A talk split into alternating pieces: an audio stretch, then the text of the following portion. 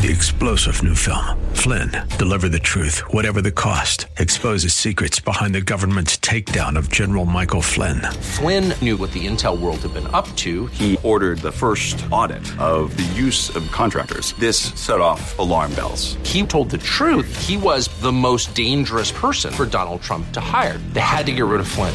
Flynn, deliver the truth, whatever the cost. Available now. Watch it today. Go to salemnow.com. Salemnow.com. As we move into the month of December, we begin a series, a small series, Look at the Cross, next on Abounding Grace with Pastor Gary Wagner.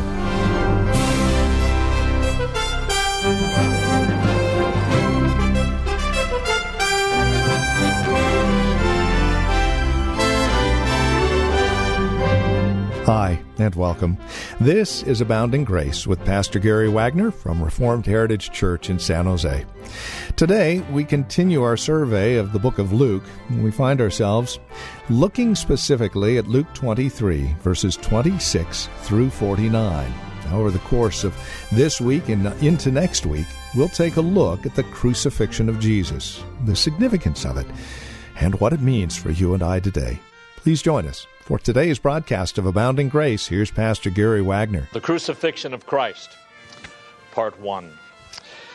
Over the next two or three Sundays, we're going to be talking about the crucifixion of Jesus. And as you have seen, and I'm sure you have felt over the past few weeks, Jesus is moving deeper and deeper into agony and anguish and pain. And one of the distinctive features of the Gospel of Luke is the large amount of time and space that he spends recording the suffering and the death of Jesus. And yet, although death by crucifixion was one of the cruelest and most degrading forms of punishment ever conceived by human depravity, Jesus' crucifixion is recorded with the utmost restraint of depiction. All it says is, they took him to Golgotha and he was crucified. Luke would have never produced the movie The Passion of the Christ. That's been so much attention and physical suffering on the Lord Jesus Christ. Luke describes Christ's suffering in his crucifixion with great restraint. Why? Not because the physical pain was not important, it was necessary. The physical pain inflicted by man was severe, but the most severe pain that Jesus felt that day was a result of the stroke of justice. That is what God inflicted upon his soul. The Bible says it pleased the Lord to crush him, and it was God pouring out on Christ's heart and his soul all the consequences of human sin that we might be saved. And that is the focus of the Gospels. As important as the physical pain was, that was not what the focus was on. Now, remember what we learned so far from Luke about the suffering of Jesus and his death. We learned, first of all, that his death was not a tragic accident, but that it was planned from all eternity. And it was the center of God's plan to save sinners.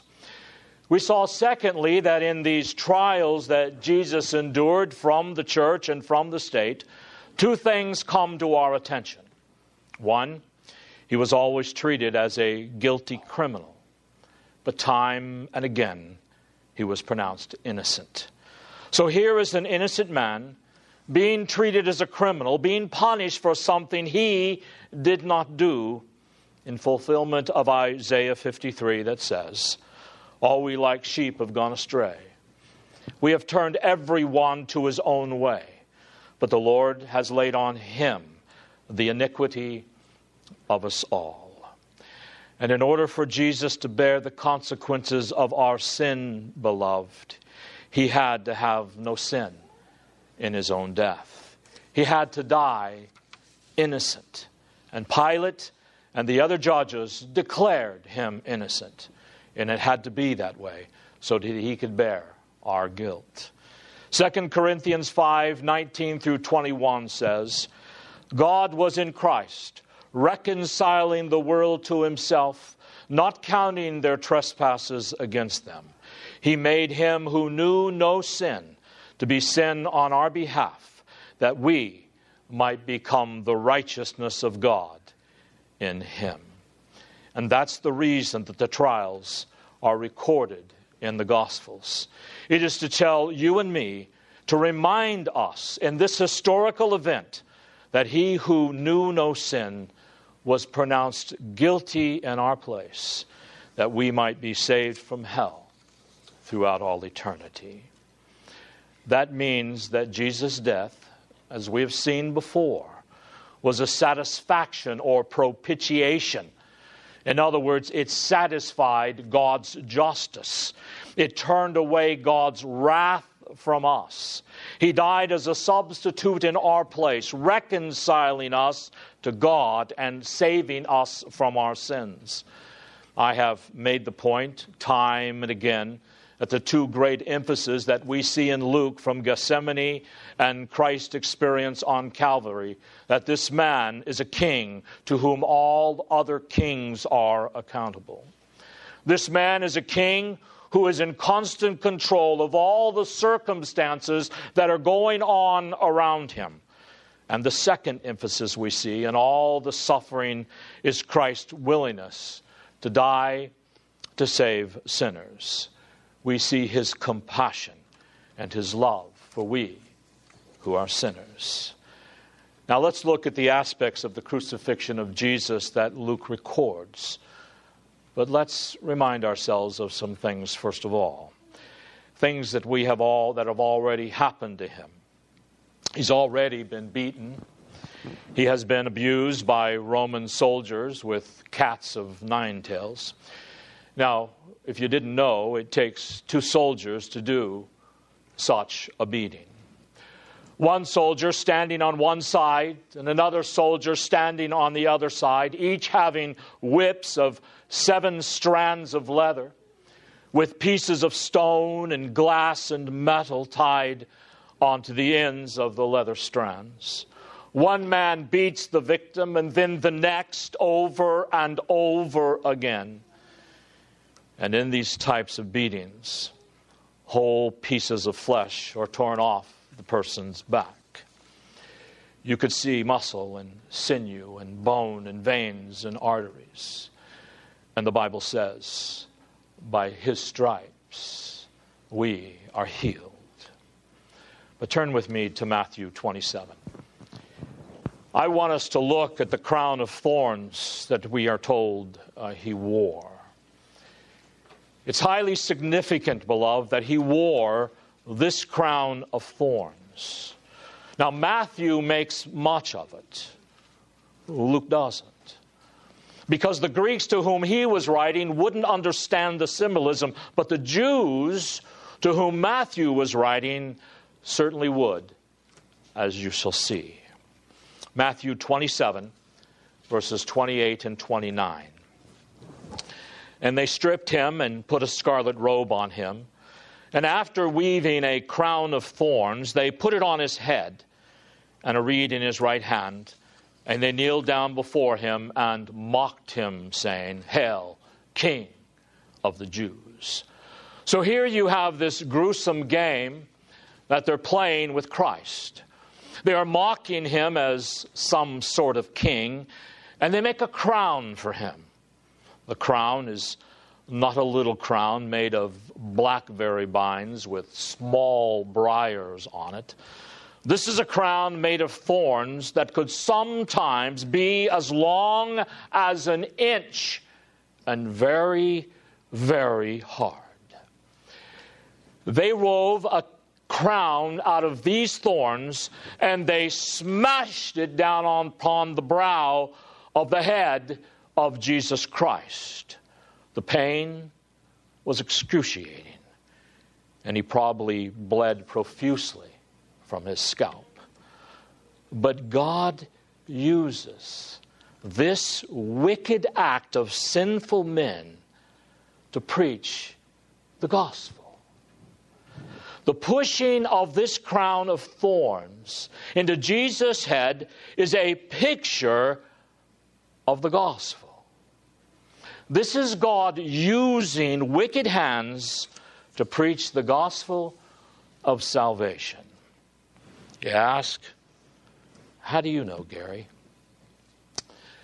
Well, in the third chapter of Genesis, after Adam and Eve sin and eat the forbidden fruit, rebelling against God and now separated from Him, brings God to pronounce His curses upon them. Now, what is the curse He places upon Adam? He says, Cursed is the ground because of you, thorns and thistles it shall grow. So these thorns and thistles, at the very beginning of the human race, were signs of God's severe curse upon the most meaningful aspect of Adam's life. He was a worker. He was to reflect the image of God by working and creating and producing things from the soil. And now God is saying, that soil is under a curse. It will no longer be as responsible, as, as responsive as it would have been. You will not find contentment, Adam, in your work and fulfillment apart from faith in the Lord Jesus Christ. Thorns and thistles are signs of God's curse. And the Old Testament takes up that symbol and it uses it time and time again. In fact, we see this profoundly in Isaiah 7. This is a prophecy of Israel's destruction. Notice some of the symbolism that Isaiah uses to emphasize to Israel God's curse upon them because of their failure to be his obedient children. Let's begin reading in verse 21 of Isaiah 7. There is a refrain here that occurs several times. Verse 21. Now it will come about in that day that a man may keep alive a heifer and a pair of sheep, and it will happen that because of the abundance of the milk produced, he will eat curds. For every one that is left within the land will eat curds and honey. And it will come about in that day that every place where there used to be a thousand vines, valued at thousands of shekels of silver, will become briars and thorns. People will come there with bows and arrows because all the land will be briars and thorns. As for all the hills which used to be cultivated with the hoe, you will not go there for fear of briars and thorns. So you see, all over the land, the symbol of God's curse is briars and thorns. God's devastating curse rested on man and Israel because of its rebellion against God, and now those thorns are on the brow of Jesus. Do you see the powerful symbolism here? God caused the wrath of the wicked to please him. He used their gory action of pressing that crown of thorns upon Jesus' brow to preach the gospel. Because Christ has taken the curse that we deserve. The curse that rested upon man, the curse that rested upon the earth. The Lord Jesus Christ has come in our place and taken that curse that was upon us and lifted it from us that we might find fulfillment in Him and enjoy the blessings of God in every area of life because we're no longer under that curse. We're no longer under the curse of the briars and the thorns, for Christ bore them for us in a crown that was crushed upon his head. Well, now what else happened before the crucifixion? Barabbas was released. Remember the story we looked at a couple of weeks ago? Barabbas was an insurrectionist, is a revolutionary, a murderer, a so called Osama bin Laden of the first century. And Pilate, hoping to get out of crucifying Jesus, was hoping upon hope that the people would choose Barabbas to be put to death over Jesus. And he says, I'll let one of these men go free. Which one do you want me to let go? And of course, as we all know, they chose Barabbas to be set free because they would rather have Jesus be crucified than this terrorist. And remember, that very same Friday on which Jesus was crucified, Judas died. He died a gruesome death. Judas, out of remorse, refusing to repent, regretting betraying Christ, went out and hung himself. In fact, he hung there so long in the hot sun that his body burst and he fell to the ground. Now, what did Barabbas and Judas have in common? Why am I mentioning them both here? They were both, first of all, rejectors of Christ. They had their own reasons, but they both rejected Jesus Christ. Judas rejected Christ for a works salvation. He was an old legalist. He wanted to continue to believe that you earn points with God, and in winning points with God, you would be rewarded materially. Salvation by works. So Judas received Jesus Christ for his own legalistic works salvation. Barabbas rejected Christ for salvation by revolution and insurrection. He wanted to continue his murder and his terrorism against Rome. And as a result, both of these men failed. Neither one of their forms of salvation worked. And as a result, both of them died terrible deaths. Now, you may be out there saying, wait a minute, Pastor, we know about Judas's death, but what do you mean Barabbas died a terrible death? After all, Barabbas was released. It looks like this revolutionist was vindicated. Well, I know we're not told anything about Barabbas' future, but let me try and give an educated guess. Use your imagination and remember the history of this time. What probably happened to this fanatic zealot Barabbas? Well, where do you think this revolutionary against Rome ended up? I think it was Masada. Where did all the Jewish zealots end up? But Masada, where they eventually committed mass suicide and mass murder as the Roman soldiers approached. It was the last stronghold of the Jewish insurrectionists against the Roman Empire in 70 AD. And if not Masada, then surely with the rest of all the zealots fighting against Rome, he perished when the Roman armies destroyed Jerusalem in 70 AD. Now, of course, this is an educated guess. The Bible says in Proverbs 8 that those who hate me love death. And because Judas rejected Christ for salvation by works, and because Barabbas rejected Jesus for salvation by revolution and insurrection and social change, neither one of them had a future. In the last days of Jesus, Judas, who believed in salvation by works, perished by his own hand.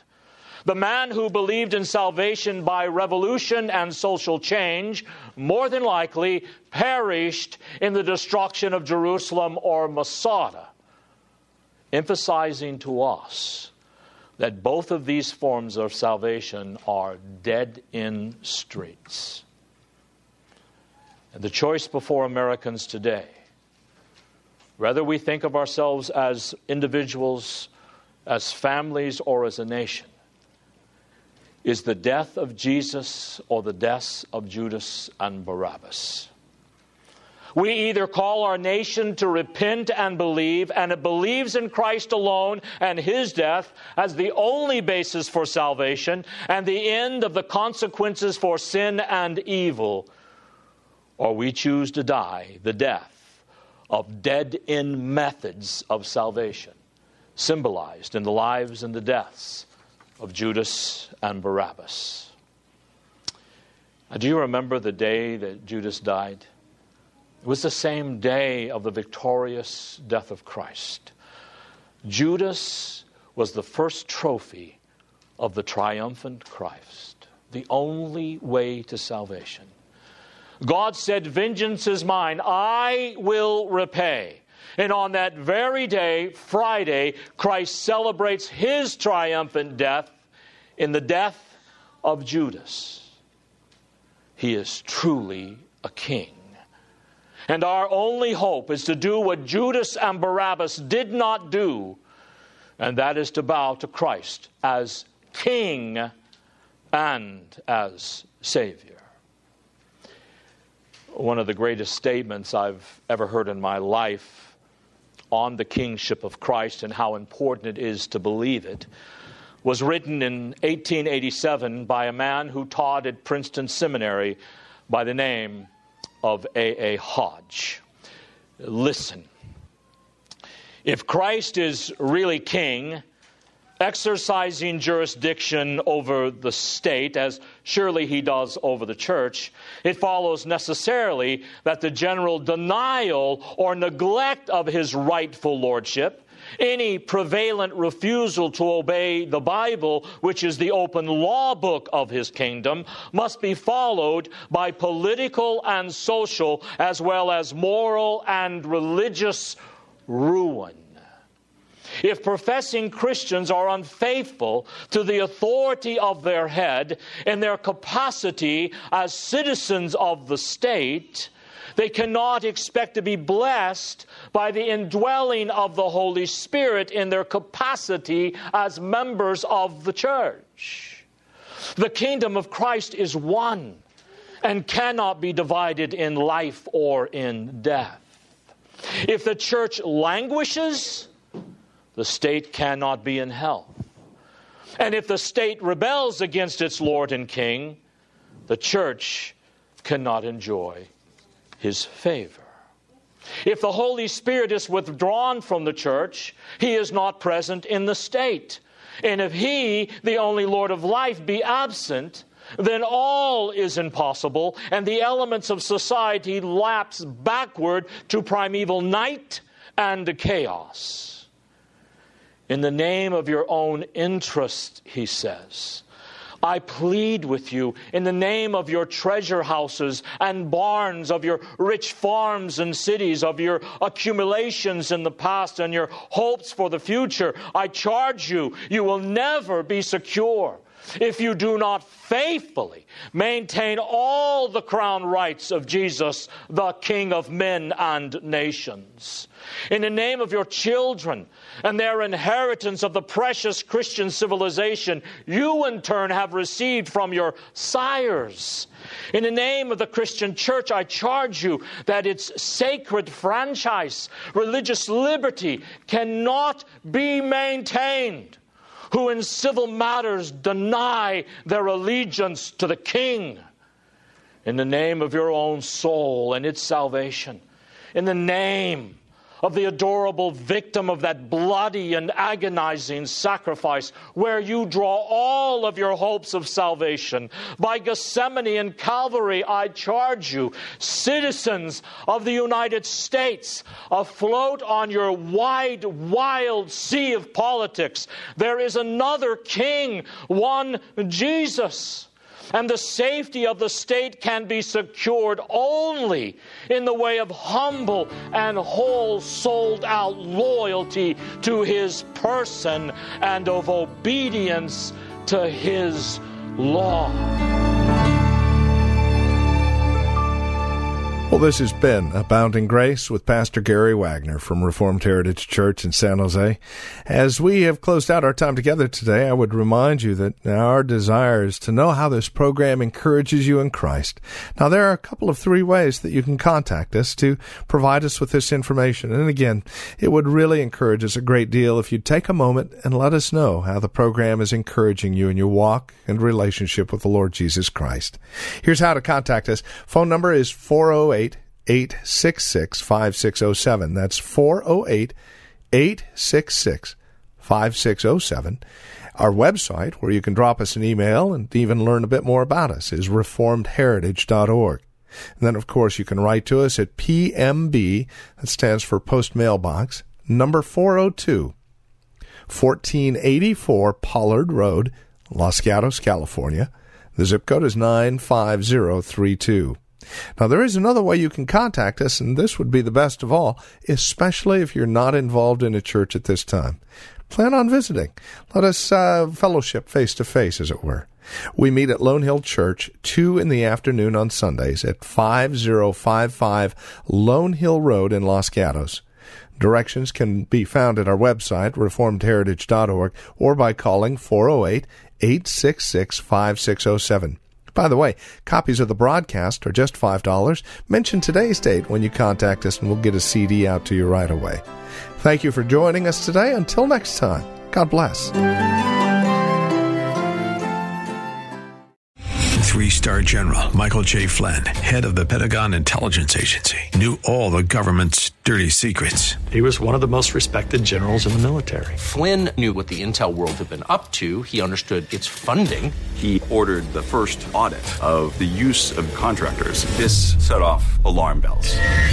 The explosive new documentary, Flynn, Deliver the Truth, Whatever the Cost, uncovers the facts behind this scandal. Flynn told the truth. He was the most dangerous person for Donald Trump to hire. I find out the worst enemy that I'm going to face in my life is right here in America. They took my assessment and they wanted me to change it. And I was like, I'm not changing it. They had to get rid of Flynn. With in depth interviews, archival footage, and never before seen personal records of the man behind the headlines. I just felt like I was drowning. Flynn, deliver the truth, whatever the cost. Available now. Watch it today. Go to salemnow.com. Salemnow.com.